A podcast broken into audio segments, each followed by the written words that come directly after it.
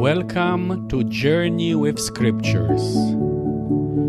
Daily short reflections on the Bible.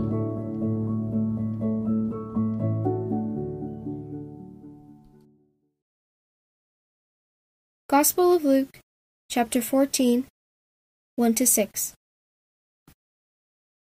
Now one Sabbath, when Jesus went to dine at the house of a leader of the Pharisees, they were watching him closely. There, right in front of him, was a man whose body was swollen with fluid.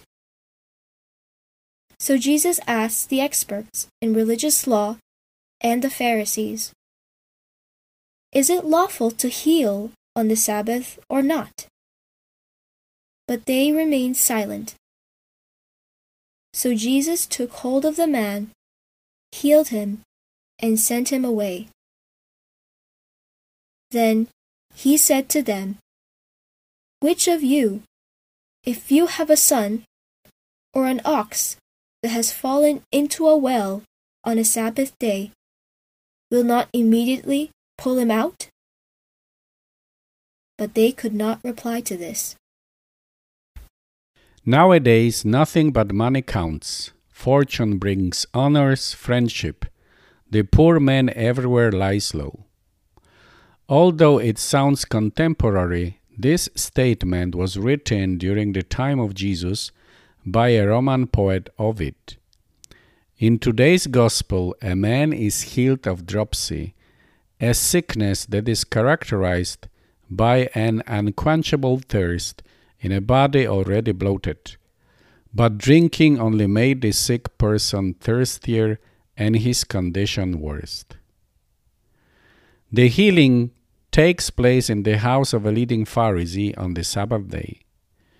Jesus already healed on the Sabbath day a woman who could not stand straight, and the reaction from the leader of the synagogue was a sharp criticism.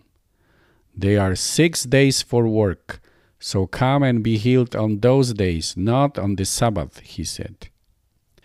After today's healing, nobody praises God for that miracle. Instead, there is a deafening silence that condemns all the guests of that party. They regard their interpretation of the Sabbath law more important than the wellness of human person. But the question is, what if that sick person was their child? would they also be so insensitive to his or her pain and suffering? The Pharisees were known for their unquenchable thirst for status and money. The Roman physicians stated that dropsy could not be cured by giving a thirsty person more liquids to drink, but only by healing the condition of the body. In this way, dropsy becomes a metaphor for greed and lust. Money lover will never be satisfied by gaining more money. He needs to be healed of his love of money. Today, we live in a consumeristic society where profit is placed over the wellness of people.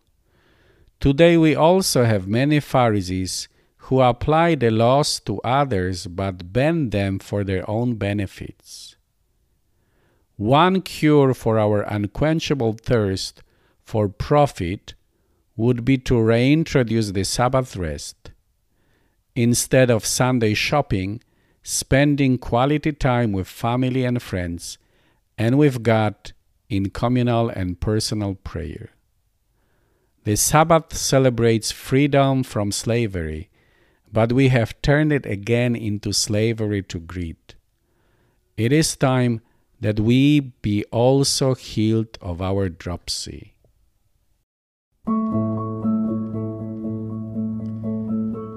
Until next time, may God bless you always.